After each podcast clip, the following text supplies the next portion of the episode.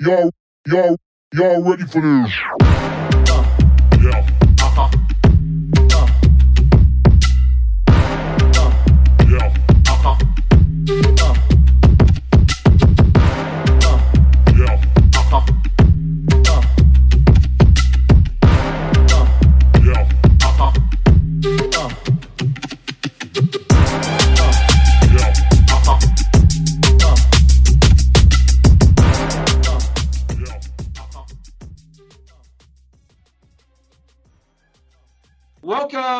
To episode number five. It's another big one. Unfortunately, no world champions today, but we've got Australian national champions on the podcast. Now, let's just say these two are awesome climbers. Um, thanks to all the sponsors' messages there from La Sportiva, great uh, company and awesome shoes and a bit of clothing as well. Uh, now, Aaron, what has been happening in the world of La Sportiva Australia this week? Yeah, some La Sportiva news. Uh, we're joining with Summit Gear and Blue Mountains Fitness to uh, sponsor the Glowworm Tunnel uh, Marathon and Trail Race uh, this year, which is really exciting. A great race in a beautiful location. So really, really cool to see that event continue and uh, to work with Summit Gear, who are up in Katoomba. So that's that's really Cool. great news. Excellent. And, And, that- that's, um, a, that's a weekend event, isn't it? Type thing going on. Yeah. So camp pretty cool. and yeah, pretty spectacular part of the world. So it's really uh, yeah, make a weekend of it. Um, Can't, can't wait for that. More news coming soon. Yeah, and obviously we've talked last week about some of the other events we sponsor, but to do something different this year as well, um, we, we obviously sponsor some La Sportiva athletes and some events, uh, but we're we're we're starting a new uh, way of supporting those who um who do the I guess sort of La Sportiva uh, style activities, um, and we're going to promote we're promoting a, a La Sportiva local legend uh, where anyone can nominate, anyone can be can be awarded the, the local legend. So it could be, um, yeah, a volunteer, uh, a local climber who just, you know, loves the brand, loves getting out, doing something cool. So Or Contact maybe, us. maybe a volunteer at one of these running races that stands at a checkpoint all night long. And, and, and yeah, uh, yeah, cool. to reward someone. So um, you can just message us uh, via our socials, um, Instagram, Facebook, etc., and just let us know. Like nominate yourself if you want. If you've, uh, you know, if you love the brand and you you'd like some La Sportiva, it's uh, yeah, we want to just uh, acknowledge some of the people who are doing things. They might not be winning the comp, but they're um, Out there giving, out there doing it for, for everyone. Excellent. Good to hear. that's excellent. So All right. Well, that's that's fantastic news. Thanks there, Aaron, for those quick updates. Now we'll get the, we'll get the new guests into the uh, into the podcast. Let me let me see if the internet is uh, working its magic and the Wi-Fi gods are with us. And there they're coming into the podcast. Oh, here, here we go. Welcome, Carly and Robert LeBreton, all the way from the Falcon uh, Bridge Institute of Sport, I believe. Is that correct, guys? Uh, yeah, that's correct. We're in Yeah. Falcon Bridge. Yeah, no, that was a few years ago. The old Falconbridge Institute of Sport set up here in in uh, in the in the local uh, Lower, Lower Blue Mountains. For those people that don't know where Falconbridge is, and I suppose uh, Carly and Rob, you guys were heading that up for a, for a few years there. And uh, is the institute still pumping out fine athletes? Oh, it's a bit quiet these days. Yeah, been working on the next generation. Yeah. No. Yeah, breeding. okay, okay, cool. Hoping to uh, breed the next generation of stunners and stars. Oh, excellent. That's what we want to hear. So today we just wanted to, you know, grab you two guys. You're, you're, you're definitely, I suppose, for a lot of people out there that, that know you uh, as, as the owners uh, of Sydney Indoor uh, Climbing Gym at Villawood. And is, now, is that Australia's largest gym?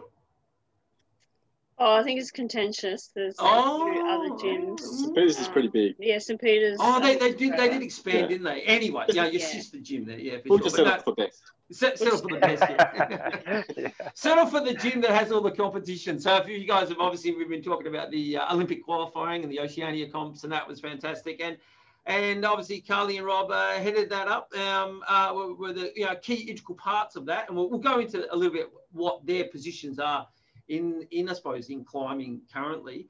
But uh, today is just uh, we wanted to sort of grab these two guys and and sort of like tell you about like the past, I suppose, and where they've come from in in climbing and how they got into the sport. And and a lot of people probably don't know um, Rob and Carly and, and, and what they've done uh, in, in the climbing sort of world. So we just wanted to, you know, have a chat to them. And, and thanks for, for joining us. We grabbed you from the cliff today. I'm sorry about that, dragging you off we the made it crag. back for champagne Yeah, o'clock. oh, oh, oh, very good.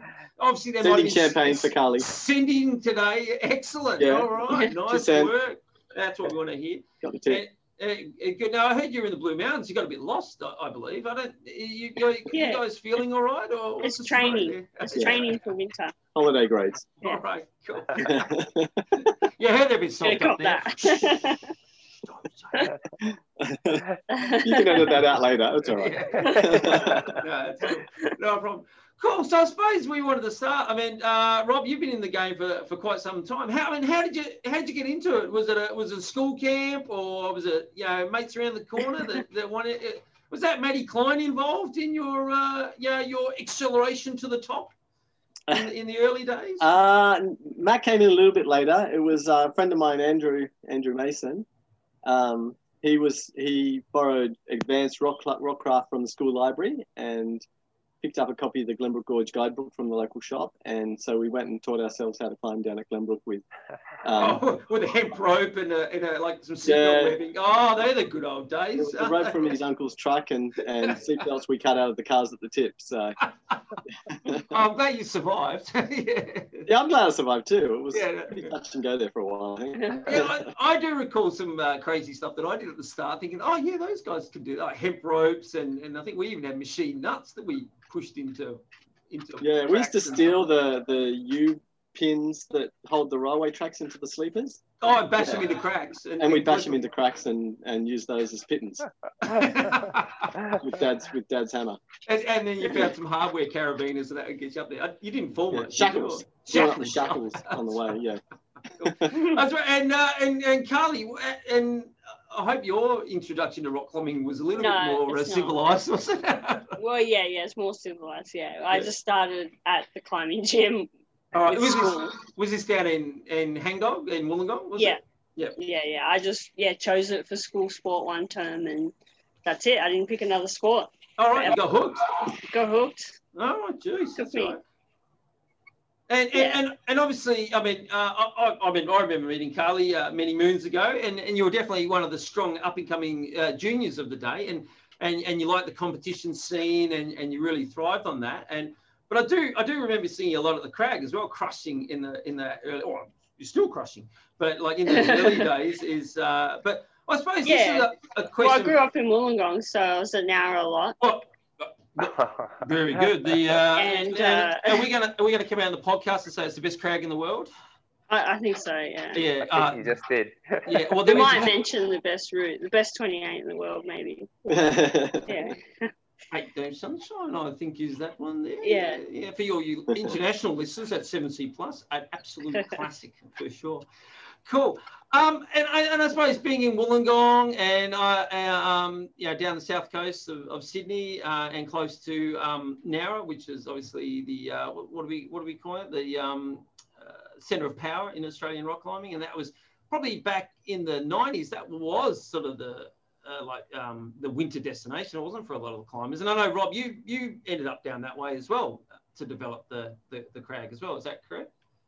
Yeah, um, I I kind of um, when Nowra had had a couple of waves of development, but when it really took off, um, I was part of that scene, which was fantastic. It was a great thing to be part of, and um, you know, it was, it was really a golden age of sport climbing. It was when sport climbing really came to Australia, so um, it was fantastic thing to be part of. We had a, an excellent crew, a really diverse crew, and um, it was it was great fun. So Yeah, yeah, yeah. Yeah. No, no, no, no, must admit, I, me- I remember um, being there in the early days, in the in the early '90s, and, and some of those crags that are now quite established, and, and meeting you guys down there. I mean, so I think the first time I met you, Rob, was at McDonald's at Horsham. I think it was yourself, it was Dude, and Andy Bull, and, and it was like, oh my god, I'm meeting Robert LeBreton and these guys. As obviously they, they were like the idols of my day when I was growing up. There, and I was at a dirt bagging, and I think I was with the one Mr. probably Garth Miller at the time, and we were in the just uh, eating ice creams, I believe, and trying to escape the heat over over the summer. But uh, yeah, I mean, I mean, Aaron's been there. He's been at Mount Arapiles. He knows the place quite well. yeah. So yeah, no, uh, just many uh, moons. mastering the low grades, really. yeah, No, that, that's that's my gig, uh, master of the mid grades. yeah, I Yeah. low grades, low grades. yeah. Cool. And and and Carly, when did I mean you started like mid nineties? Was that right down there, or was it a bit later in into the scene? Yeah, mid 90s, Mid- 90, mid to late 94, yeah. 95. Yeah. All right. Yeah. Cool. And And- um, yeah, I was mainly competing Yeah. and, and heading down to Nowra as, as well. as, but- as, you- as you're training, yeah, on the weekends and stuff like that. Yeah, it was a bit of a happening happening sort of scene back in the in the nineties. I must admit, like it was just it was good fun and everyone was out there, you know, developing it and. well, and- yeah, especially in Wollongong, there was quite a few people Yeah, because Nowra was quite close. So Yeah, and and Rod Rod Young, who's like a, a Australian Yeah. climbing legend, had started exactly. Hangdog, and so that really became like the epicenter of climbing in Wollongong, and it drew all these people in. And Hmm. Carly was one of the kids that came along, came on, yep. and uh, and from there it, it um you know like that that was really where um a lot of the later not the initial development but the, the sort of that kind of con, uh, consolidation of Nowra came along from Rod and just teaching people how to bolt and taking them down there and you know Yep, Rod yeah, has endless psych and energy and you know Oh, he, still, he, he still does it, doesn't he? He still He's- does, yeah, Every, yeah. every time I see him, he's like, he's crazy. He's and he put up so many easy routes. Yeah. Which gave Nowra the accessibility to like to, everyone. to a lot of people, yeah. Yeah. Yeah. That, that sort of thing, like areas like Thompson's Point and the Grotto are very accessible to a, a, a wide uh, range of rock climbers, you know, from ma- different abilities, and and that's that's that. I suppose that's the attraction for climbers in Wollongong, and it still is, I guess. Every time you go there, you see new faces and, and a, a Mm. big contingent from the south coast, and, and that that's that's good to see that. Know, Yeah, I think there's a pretty keen crew there. Now. yeah, yeah. Yeah. Yeah. And I suppose for those, you know, that area, um, you, you can zig off the point perpendicular if it's getting a bit hot at Nowra as well. So, I mean, Mm. uh, yeah, I mean, that's a little bit more um, fly by the seat of your pants, uh, being scared out of your brains because you're quite high up above the old ocean. But uh, I tell you what, that's uh, an exciting area to, to go to as well. Cool. Now, talking about ocean climbing, wait a second. I've got a video here. So let me just uh, bring that up.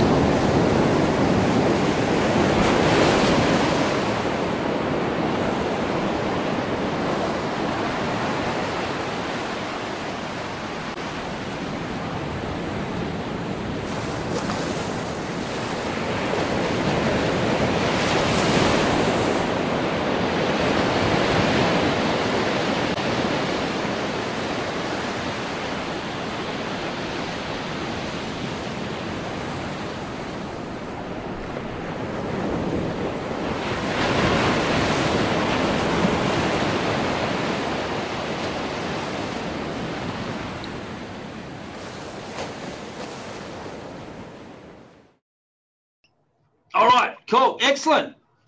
So, uh, dog it to your eyes, bulge. Is that right, Rob? Classic. That's right. Classic. Classic. Mike Classic. Law route. At the Sea Cliffs. And there's, a, the there's a pretty funny story with uh, the first time I went down and did that. Um, that, that time was actually to go back and film it for the, the movie Sydney Escape Routes. But the first time we went there, Geoff Weigand was out from the States. And so we got to the top of the gap, which is kind of a notorious suicide spot. And, uh, and, And you can't so you we- can't climb there anymore, can you? Can't climb there now. No. Yeah. Uh, so we jumped the fence and we're tying off the ropes ready to wrap in because you have to wrap in from the top down to the wave platform and climb from there. And uh, Geoff had this like long sort of alpine style fluoro um, pink and blue um, backpack. And he puts it down next to the wrap point, starts like tying, you know, putting his device on, on the rope to start wrapping down. And his pack starts rolling and rolling and rolling. And like none of us can do anything because you know you don't want to dive towards the edge of the cliff to to try and stop it. And all of a sudden it goes off the edge and into the ocean. And uh and he's like oh, and he like wraps down. He's like come down quick as you can. So he's like he wraps down and uh, i wrap down straight away after him. We get down there and it's like june it's the middle of winter and uh, Geoff like strips down to his undies june sydney um, winter and he like ties puts his harness on ties in and Wait, jumps is- off the wave platform with me with me with him on belay. So And, and, and, you, and you're not. I gather you're not anchored, so you know, No, I'm not anchored. No, no, I'm, I'm running around trying to find something to hold on to in case he does like get washed away. So he dives in. He's like swimming out into the ocean. You know, probably on top of sharks and all so, all sorts of things, and uh, swimming towards this pack, which is sort of bobbing up and down. In the meantime, these fishermen have come along, and they thought it was someone had jumped. oh yeah, because yeah, notorious Yeah, suicide. Yeah, they okay. thought they were, they were in a body retrieval mode, and so they uh, they like haul this thing out of the water, and they're like shocked to find there's no one attached to it. And uh, the next minute, this guy's like swimming up, and so they think this guy's fallen off the cliff with his backpack on. Like, somehow survived the drop and is just interested in getting his backpack back. So they haul him into the boat, and I'm tied onto the rope, like you know, belaying him, trying to like you know make sure I don't lose lose lose uh, contact with him.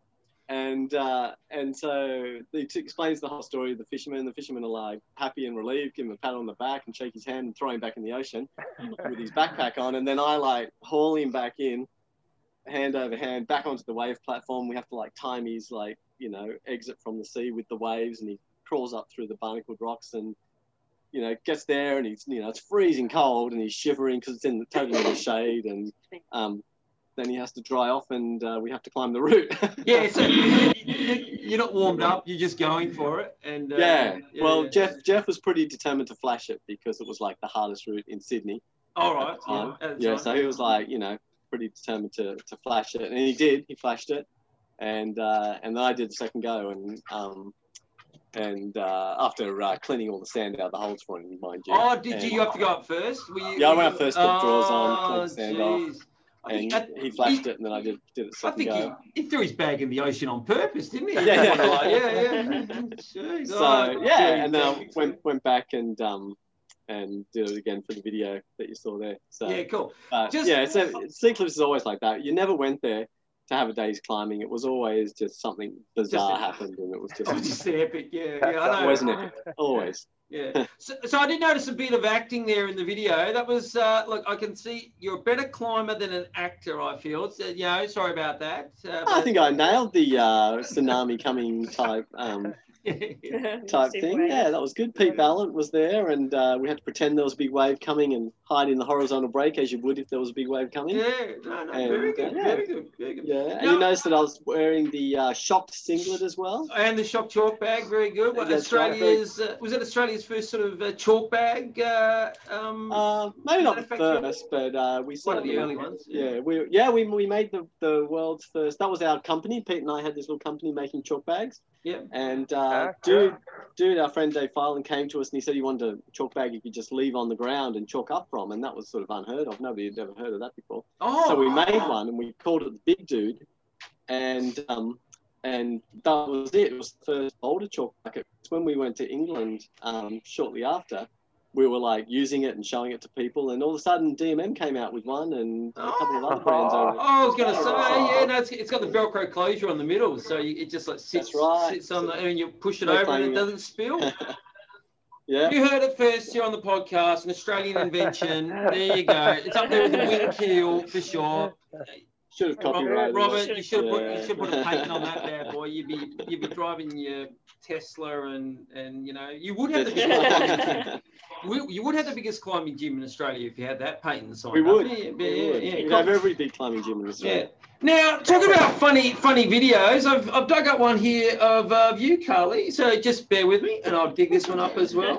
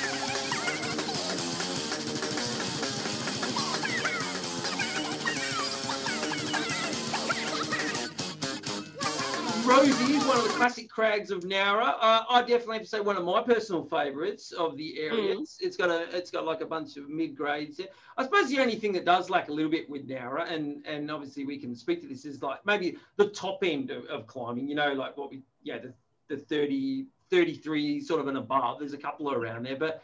Do you guys do you guys see that as a, a, a like where uh, Nowra can developed, or has it been sort of climbed out a bit in, in, in that top end? Is it more of a you know a, a good crag from 20 up to about 32? Is that is that what you're thinking, or is there hard stuff to go? That's For hard stuff. Rosie's. Oh no, Yeah. just in general. Yeah, I mean obviously Oh. Cheesedale's got some. No, some there's still routes. there's still projects to do for sure. Yeah. So Yeah, you're I've telling got- people get the bolts out, get down Yeah. there, start equipping. I've bolted most of them. They're there. Just go do them.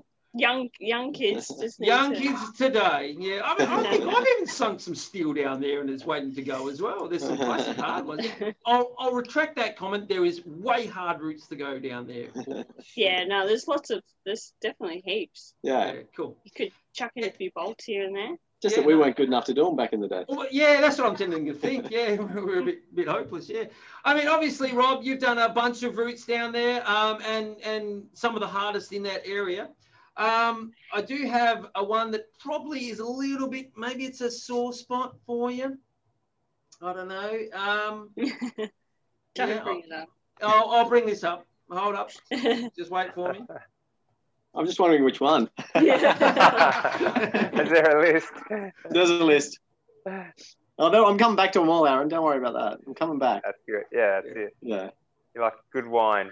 Soon- yeah, that's right. Yeah, it as soon as I is can a get up a couple of 25s, I'll be right. Yeah, it's a bit tricky the older you get. So But this was um, attempting attack mode, which is actually now white ladder because at this time I was still trying to go to the original anchor that I put in, which is now the white ladder anchor.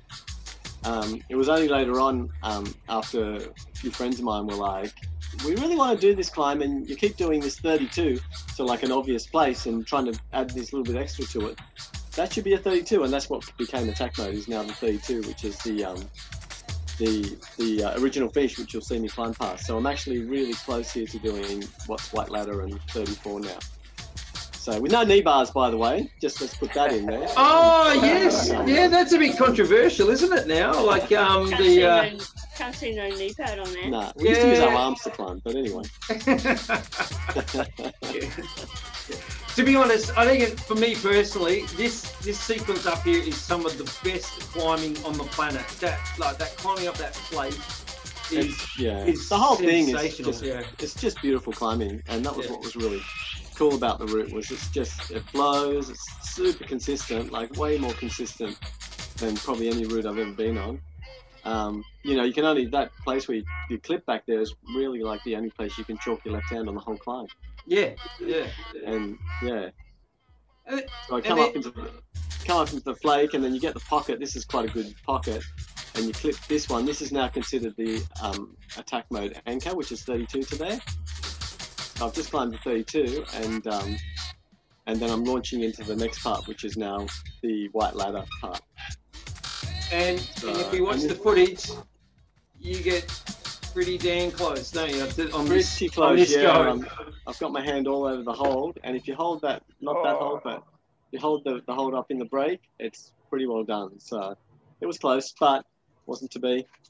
Yeah, and and uh, and we'll finish the podcast with something special, so you can watch that later to the viewers out there. But yeah, so is, was that for example was that one of the the routes that, you- that sort of got away that you'd love to have done? And and I'm not saying you can't go back and do it, but is it just is there a couple of those routes out there, Rob, that you know? Yeah, of course, like, you oh, know. bummer. yeah, that one was one that uh, you know probably I don't know maybe I should have done, but it, it didn't happen. It wasn't meant to be at the time, so it, it ended up becoming more of a psychological um, problem than a than a physical one end. I think. Yeah, was- I mean, watching the watching that footage, and you can just see how you've, you've just got it dialed, and, and you're making it look easy, and, and you think, oh man, it looks like a 21. What's the problem? yeah, that's um, right. But yeah, just that last little bit goes off, and, and we'll show some footage at the end of the podcast of Jakey B. Uh, and uh, and you can see, see the different techniques the modern day climbers are using Yeah, uh, with the with the with the knee. So we'll wait and see at the end. There's something so special. Cool. All right. Um. Now, I suppose the thing that I that I mean, obviously, Carly, your love of Nowra and your love of Robert blossomed down there in the caves together, and you and and you and and I've got a lovely picture of you there together. You've been a, a lovely couple, and obviously you've got a lovely son, Remy, who popped in. How old's Remy these days? He must be getting Uh, on. he just, no, he just turned six. Is it school this year? Yep, starting kindy. Hey, Starting wow. kindy, good work. All right, you can go climbing more, you two now. Um, Counted down the days. yeah, yeah. No, it's great, and and obviously, yeah, you, you're you're out of, out, you know, you're a, a you know a, a, a great couple, if I can say that. You know, a real embrace embrace like you know the true essence of climbing, and and obviously, you know, you. You, you've gone, you've lived through the ups and lived through the downs, and, and you're, you know, you've got, you know, basically, it's fantastic to see you guys out there enjoying that lifestyle, and obviously living a bit of van life. Pretty van number one got totaled on the highway there, but van number two is coming along Yep. nicely, so that's good. Yeah, and uh, and we're moving on there. Cool. Hi, I'm Aaron, co founder here at Skratch Labs, the world's first active nourishment company. What does that mean? Nobody knows. Something the marketing department came up with right before we fired them. Here at Skratch Labs, we make a great tasting, all natural sports drink that has fewer calories, more electrolytes, and absolutely no artificial anything. Big deal, right? It's a huge deal. Some people think so. Does your sports drink really need things like blue number one, red number 40, and brominated vegetable oil? Dude, that's a fire retardant. I'll get it. Here at Skratch Labs, we only use ingredients you've actually heard of and can pronounce. Hey, Sugar Bear. For instance, care to guess what's in our lemon lime flavor? Yeah, lemons and limes. We've got four flavors now, but we're always working on new ones. Nowadays, it's like strawberries. Of course they do, sweetheart. Of course they do. We call our newest flavor pineapples. Is that because we use a bunch of chemicals that taste like pineapples? No. It's because we use, yeah, actual pineapples. Look, don't overcomplicate things. Skratch Labs makes a sports drink that has everything you need and nothing you don't. We're not exactly doing rocket science, people. Okay, we're doing a little bit of rocket science. So stop using an artificially colored, artificially flavored, chock full of preservatives sports drink and start using an all natural one that actually works and doesn't taste like crap. We are Skratch Labs, and that's the end of our commercial. Okay, that's the end of our commercial. All right, new sponsor on board there for the uh, podcast, Aaron, is uh, Skratch Labs. That's great to hear that the guys have, uh, we've, yeah, they've dropped by the office and swung in some booty for us, some nice of energy bars there. So we'll, uh, I think we'll, we'll, we'll have a bit of a competition going. Um, I think we've got some bottles and some bars and some t-shirts we can give away. Um, what do you reckon, Aaron? Um, if you can name the dog in the video and, and send the answer to us, and, and you have to be Australian, unfortunately. That's the only only conditions in there. Hit us up on the social. Gave us the name of the dog, and uh, we and the first couple of entries to us, we can give you some uh, some Skratch Labs booty. Excellent stuff. Good to have them on board. Cool, cool work. Now, suppose we wanted to like quickly jump into the competition scene now, um, Rob and Carly, and and this is probably where most people would know you from, and and Carly as the national, uh, national, you, you're the national route setter. Um, and, and I think I- I'd definitely say the most qualified uh, route setter in Australia at this time, which is, is fantastic. And then obviously, Rob, you've you've taken up a role with coaching the, the national team um, as, as well. And, and I suppose what we wanted to do is sort of talk to you guys about how those uh, roles and what, what you're doing there and, and how that's sort of like, you know, change your outlook on climbing, I guess, and how you're giving back um, to the to the to the to the new hopefuls and also the, the senior climbers as well. But before we go there, I just wanted to show you a couple of um, slides, and maybe you can uh, talk us through these ones. Oh, it's a Oh. classic shot. All right, so that's uh, a young uh, Carly Happ back then competing at the 19, uh, 1997 Escalade at Mount Victoria. And how old were you there, Carly? Uh, I think I was 15. 15. 15. So you were Yeah. competing as a, a junior at that event? And, Yeah, so they had a junior category, which I won, and I got an invite to the Opens. Oh, geez, that's been radical, isn't it? Climb in the finals, which I think I ended up fifth, maybe. Fifth in the Oh, cool. All right. Yeah. And I suppose Escalade, for those people that, that don't know, was a bit like Australia's answer to the uh, Arco Rockmasters in, in Italy. And I think that's how it was set up. Um, is that right, Rob? I mean, I know you probably know a little bit more about it than. Yeah, it was it was like a climbing festival that Luke, Lucas Trihey organised in the mountains Oh, for quite a few years throughout the nineties. Every second year it was on throughout the nineties, and uh, and it, it had displays and talks and shows, and it was fantastic. An art competition, um, and it, it was just fantastic. And they had a big comp as like you know the big centerpiece of it, and so that was the comp to win. You know, like it was kind of more prestigious than nationals at the time was to win Escalade. To win Escalade. yeah. And and I gather, um, I'll just bring up this picture. It says your name on it, Rob. I gather this is you. That's me, yeah. Looks like a photo from Climb magazine. Same wall as Cully was on, so it's 97, eh? You're 97, and it's exactly right. And and obviously you won that year. Um, took it You to, got the blazer. Got the blazer, the jacket, yeah, blazer, and, yeah. and you, you took that one out. Now I just want you to explain um, this picture here quickly. Can you see that one? Oh, you seem to have lost someone in that photo.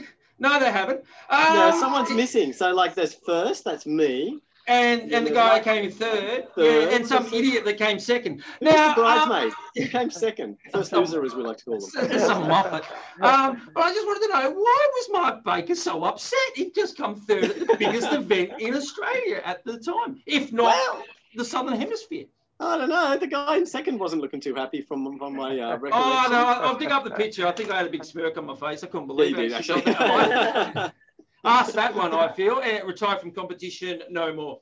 Excellent. Yeah, cool. All right. So what I was going to say uh, now is obviously, Carly, you you've um, invested a lot of time in route setting. So you've stepped away a little bit from the competition side of it, but now you're you're you're a route setter, and and I suppose uh, I mean. Like what, what what attracted you to route setting instead of being at the you know at the pointy end of the competitions?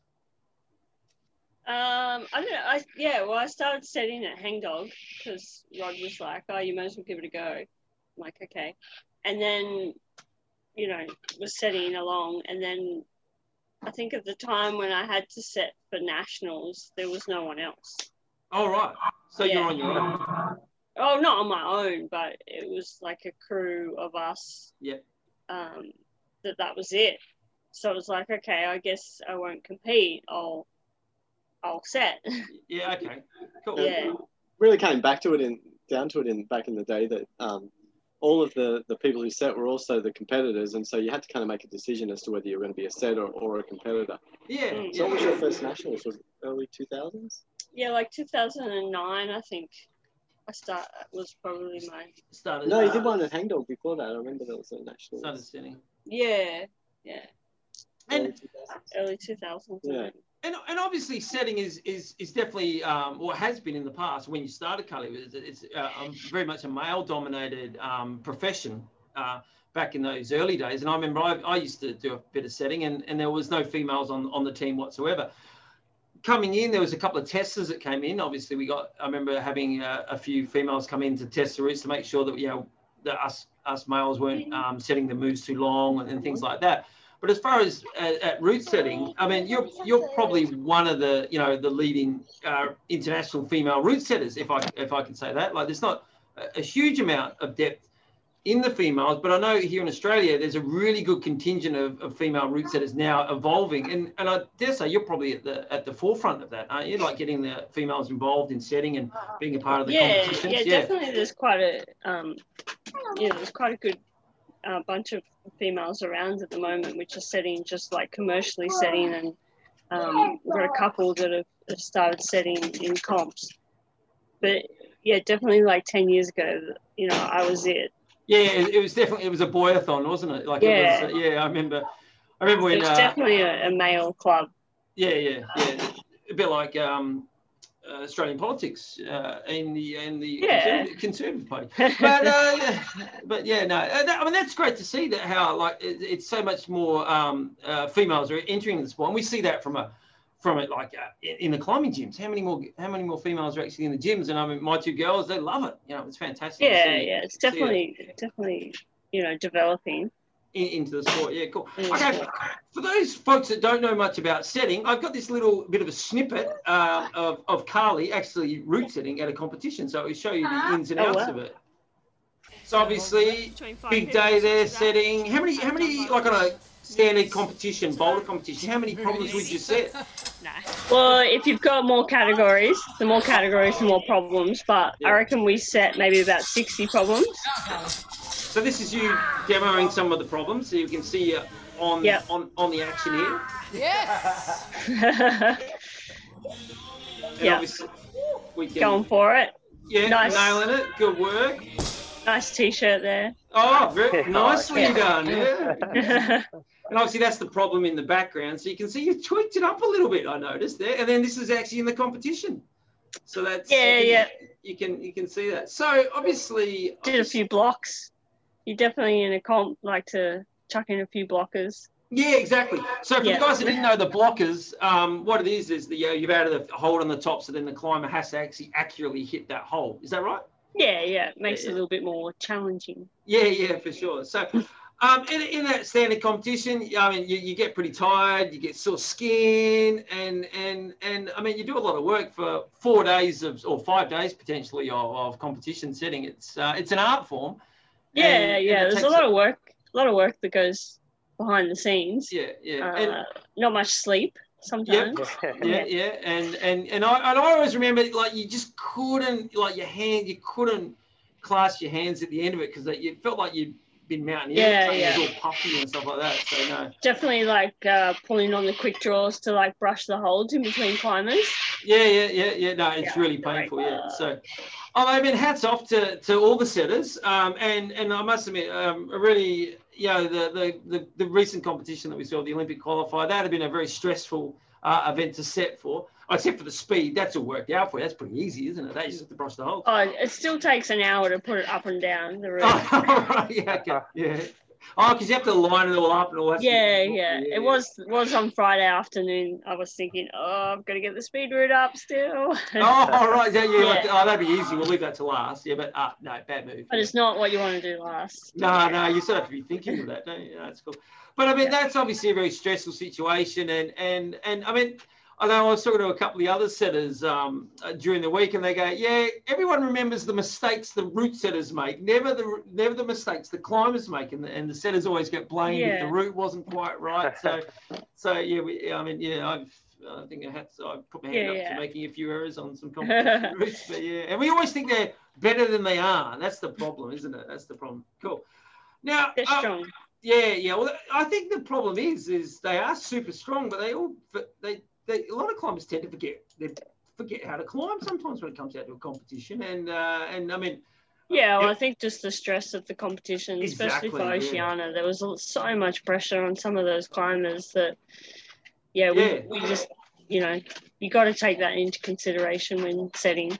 It's also the accumulation of all the, the rounds that they'd done. You know, by the Mm. time they got to the league final at Oceania, they'd done, you know, they'd done speed runs on Saturday, they'd done boulders, they'd done lead, and then they had to back it all up the next Mm. day and do speed and boulder again. So they were they were not just fried physically, but also mentally. You know, like yeah, I, mean, I think, I think times. that's, I think that's what Tom, uh, Tommy Farrell was sort of saying. He said his brain was fried, and and like you know, when he came out to the first boulder problem, he goes.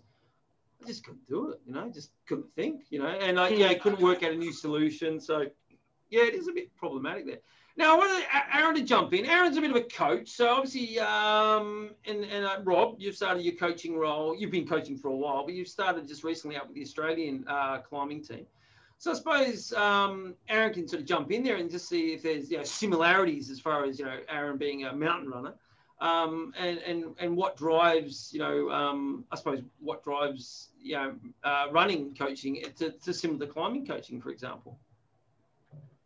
Yeah, well, I guess uh, I'm always interested to hear from other coaches, even if it is from another sport. So, um, yeah, I think touched on it there. Like, uh, it's easy. I, I always say, fr- from a running point of view, it's easy easier to get someone fit, but you're sort of uh, also working on the mental side of of uh, running and you know mountain running as well. So, um, I like from my uh, very small um, involvement with climbing, that's that's even more important. So, I guess for me, I yeah, I'm happy to hear from Rob, like how if what, what his thoughts are on is it uh you know as much physical as mental uh, the work that he's doing with athletes Yeah, well, in my role as um, national coach, and Carly and I was were coaches of the youth national team for like uh, six years, from tw- Yeah. 2009 to 2014, and now I've stepped back in as a national coach again.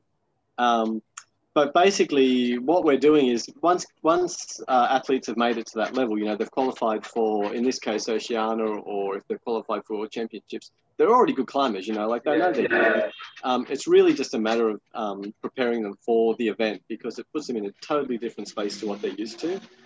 For Oceania, it was like none of them had really competed properly in that combined format before. Um, so it was really just preparing them as well as we could for that. And also, um, you know, when you go to like a, a world championships, you're in a totally different league and a different um, mindset and different environment to you, what you are at a national event. So it's it's really a lot of it is just preparing them mentally for what they're going to come up against. And I'm sure with Aaron, with your guys, you know, eh, you know, they can all run, but it's just preparing for all the things that happen during a race, you know, and the pain that you go through and dealing with things that go wrong and all that sort of thing.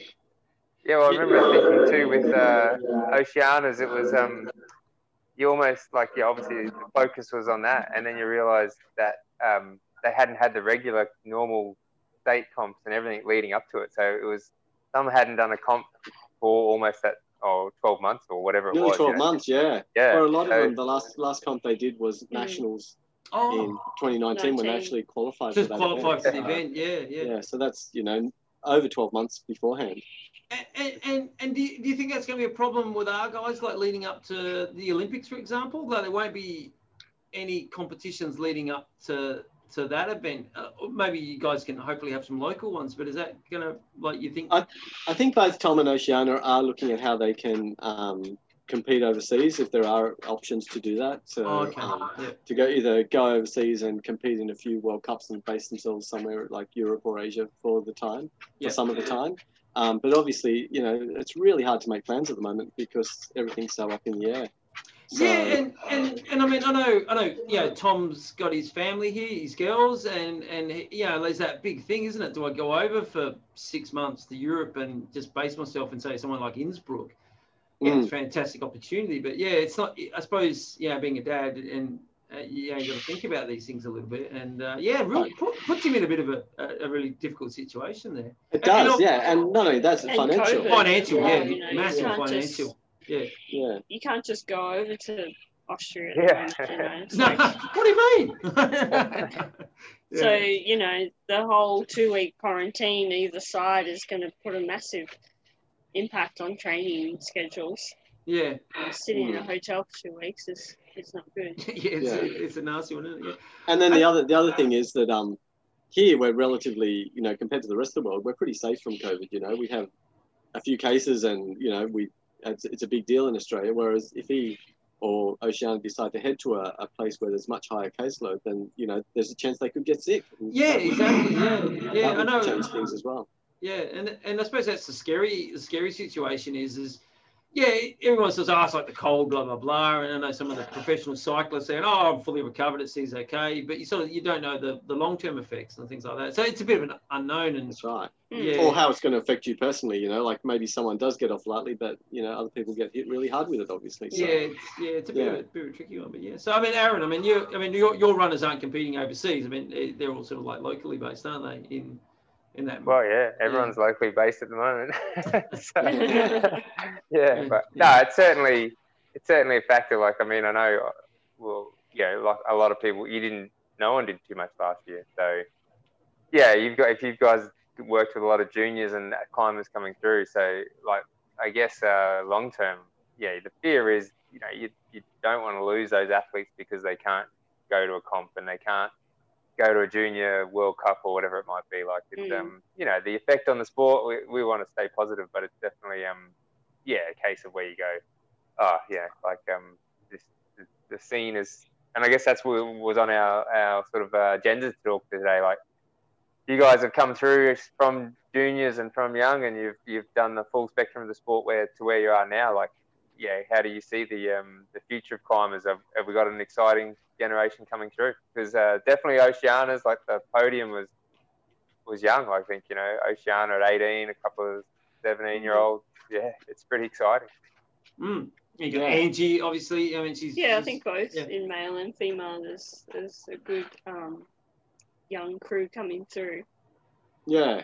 and um, I think with with COVID, you know, there's going there is going to be a bit of a pause on comps, but hopefully, you know, the states can run some local uh, kind of state titles to yeah. keep the momentum happening. But yeah, Yeah. with the nationals, there may not be many comps around this year. Will, will it send these young kiddies to the real deal outside? Yeah, Yeah. obviously, you're not a climber Well, unless you've done something. Yeah, well, that's what That's, we've that's seen. what's happened. Yeah, Yeah. last Yeah, year. yeah. At the Crags. Yeah. Yeah. And lots of these, um, we're, we're at the Crag today, and one of our young climbers who's just Youth B this year, so she's just 14 this year, um, she was out there crushing at the Glen, which is fantastic. you Yeah, know. yeah, that's awesome. Yeah, that's what we want to see. Yeah, it's great. And we've had, you know, we've had kids climbing 33s, 38C, and uh, Mm. it's just fantastic. So it's really, I think um, if you love climbing, you find a way. So, you know, whether Yeah. it's on rock or on plastic, you know, it's all climbing and it's all, it's all really good to see Mm. developing with kids Yeah, across, well, the, across the board. At, at that age, who, who would you have been able to ask about climbing? Because you were like at the forefront of it, like you were starting out. Yeah, that's right. Yeah, I remember. Uh, yeah, you know, I did have mentors, which was really good. but um, yeah, we, we were always just trying to find knowledge, and knowledge was really hard to find back then because there was no internet and there was no, you know, mentors were few and far between, and um, Yeah. you know, the best climbers I knew climbed 23. So Oh, that's right. Speaking of the internet, I'll tell you something about the internet uh, later in the show. Um, and I suppose uh, with um, idols, I mean, obviously back in the day, I mean, Carly, who did you, who were you looking up to? Was it the Katie Browns? Was it the Isabel Yeah. Patissier? Or the Isabel? That's more like Rob's era. Sorry about that. Yeah. yeah, I think it was Katie Brown or Lynn Hill. Lynn Hill, excellent. Yeah, Yeah. yeah, both the same height. Is that you know both? Yeah. You know, you're relatively short there. You eye That's to eye right. with them. Yeah, yeah. Uh, Lynn Hill, what what a fantastic climber. I mean, just her ascent of the nose being the first ascent. You know, showing the boys, you know, um, what how to do it. That, that's pretty awesome. Isn't it? And Rob, who, who was it? Was it was it Francois Legrand? Was it Didier Raboutou? Or... Uh, no, it was it was uh, first of all because you, you know the only magazine you could get was Rock. So first of all, it was Kim Carrigan. oh, Kim Carrigan. Yeah, and then Oh, uh, and then of course Rock '85 came out, and you know what Rock '85 was all about. It was about Wolfgang doing punks, and Oh, and uh, so from that that time on, it was Wolfgang, and then uh, probably Jerry, Jerry Moffatt was the next one who I really was just like oh, sweet, excellent, cool. had my total man crush on And- Jerry. Aaron knows uh, Mr. Carrigan, uh, you know, uh, Mr. Carrigan's wife, Meg Carrigan, who's a, uh top mountain biker. And I think she's uh, she, she rocks up in your little town sometimes. So, yeah, so it's pretty cool. It's uh, like I said, I'm not a climber, so it, it has been funny. Like I live in Mount Beauty, small town, and when I first moved here, um, I was uh, working with a bloke, uh, and uh, I'd come back from Rackley's, you know, just doing a little bit of climbing, hanging out with some mates, and they said, "Oh, this guy does a bit of climbing," and um, I said, "All right," and they like, you know, get to meet, and then I um, we were going to a fire. I worked on a, a fire crew, and um, I look at the, the list of who I was working with that day, and it's Steve Bullen. And I'm like, I've just, you know, just put down the Rackley's book, and I'm like, oh, that would have been pretty awkward if I was in the car, like, oh, yeah, I climbed this grade 15, you know, I'm, I'm pretty good. You should try And- one and day, he- Steve. You try one day, mate. You might even be able to do it. Yeah. and oh, then, then in town, uh, Amber, my wife's a yoga teacher, and she comes home one night and she goes, "Do you know uh, a climber, uh, um, Kim?" And and I was like, and she goes, "Kim Carrigan." And I was like, "Yes." Well, I don't know him, but I, you know, I know of, of Kim. And she said, "Oh, his um, wife Meg came to yoga tonight," and I told him that, "Oh, you know, you, you know some climbers and stuff." I said, "I know, yeah, he's, a, he's, he's a legend." Uh, yeah, so it's small world. Oh, we'll try we'll try and get those uh, lads on the show later down the track, hopefully. But yeah, yeah. Yeah, yeah. Yeah. And obviously, uh, Steve Bullen was at the forefront of Nowra development. And has Meriden Mortgage had a second ascent? Did It has. Tom O'Halloran. Tom O'Halloran did it? Yeah. What did he give it? Did he think it was Yeah, 32? he thought it was pretty stout. Yeah, yeah, Not 28. yeah. Not 28, yeah. So I think I remember Jan giving it a go uh, at one of our T10 uh, events, and uh, he thought it was like, yeah, 31 to the the crux at the top. So uh, yeah, yeah. Yeah. so, uh, It's nails. yeah, no, I know. I know. I jumped on a route next to it, and and I thought, Jesus Christ, I'm not getting on that married mortgage. That's not. No, no. no, when you, when you can't do the moves on the 27, No, there's that's next to yeah, no way. I'm not doing it. Yeah. No, that's cool. Cool, excellent. Hey, thanks, guys, for the great chat there. Uh, now, as part of the show, we like to wrap up with uh, a few facts and figures from the years that our, our guests were uh, that came into the world. Now, I'll say ladies first. Carly, they're born in 1981. Big special year this year. Congratulations Yes. there, Carly. We won't ask you how old you are. It's not very nice. But but uh, just the term the internet was was first uh, first written and spoken of in 1981 apparently so there you go rob if you'd have been Cool. around climbing in 81 you'd have got some facts uh, I was in year space- seven. Space Shuttle Columbia was uh, launched. I think it was the first first space shuttle to uh, go into Mm. space from from that. Uh, and and a big wedding of the of the year in '81. Do you guys know? I, I know you you be you'd know this for sure. Being uh, royalists, Chuck and die? lady lady Charles and Di got married in Charles and Di. '81. Mm. And um, songs of the year were Bette Davis Eyes Mm. by Kim Mm. Carnes, Endless Love, classic route at Minari, that's uh, 25 in the Ramparts, uh, Diana Ross and Lionel Richie. And then Lady by Kenny Rogers. So a bit of a, a romantic year in 81. Films, Raiders of the Lost Wasn't a good Ark, The Golden Pond, I've never heard of that. And then uh, Superman 2 was 81. So there you go. And Carly, Britney Spears and Justin Timberlake is who you share your birth year with. Awesome.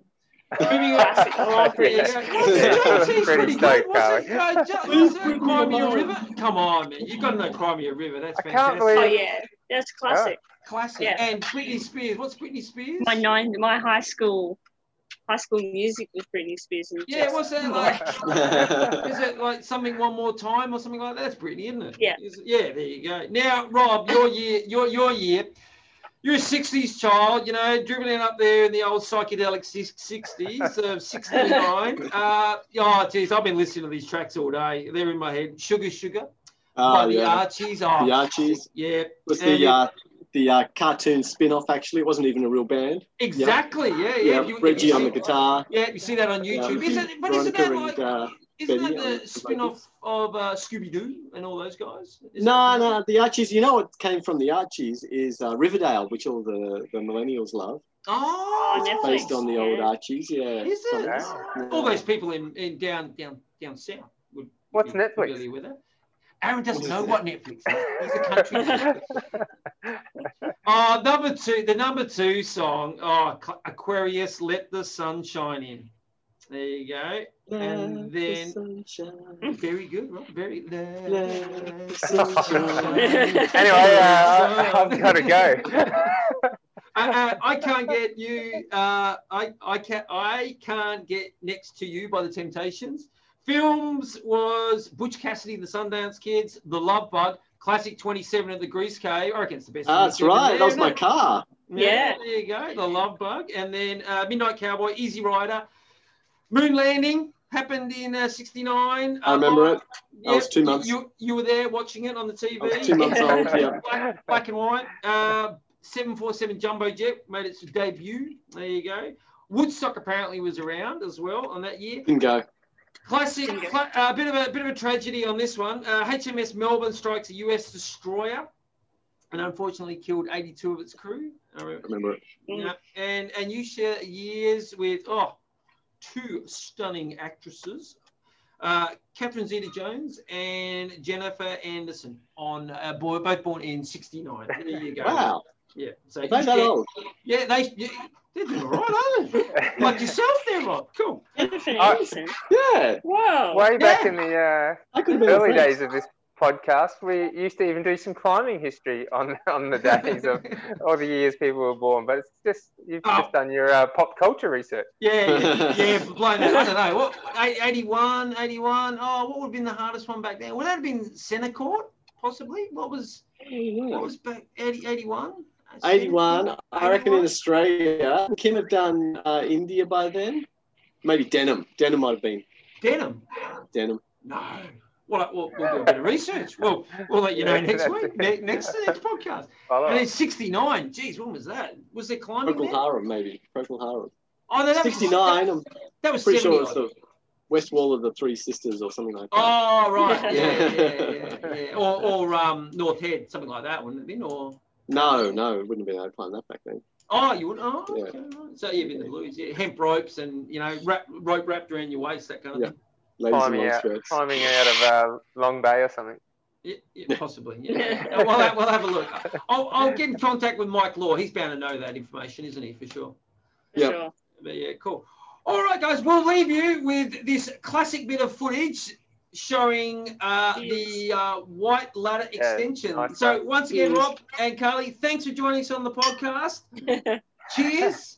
And, Cheers. And uh, thanks everyone for listening in. Cheers. Thanks. See ya. Thanks, guys. Bye. Bye.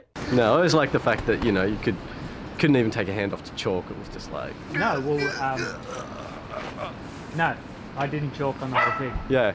And even to clip, I remember um, Saxon coming up to me and saying, "Oh, here you've got this project where you know you have to scream just to clip a bolt," and I'm like, "Yeah, that's right." And he was like, "Oh, that sounds cool." And then I sort of progressively worked my way up it, thinking that doing white ladder was the ultimate goal. The fact that I didn't do it, even though I could do all the moves, was was like frustrating because in the past I'd always been able to do routes that I could do the moves on. Yeah. Oh, I think it's history, just the evolution of like attack mode, white ladder, and then now the extension. is Yeah.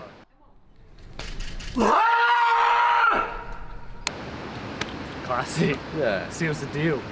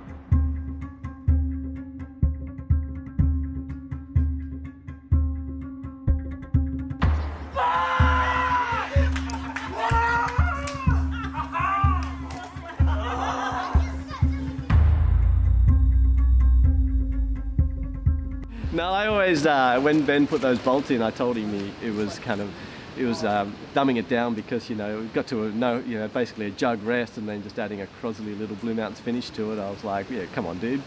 That's the best you can do. But Jake's now since convinced me that it is good climbing, it's worthwhile. So, yeah, good work.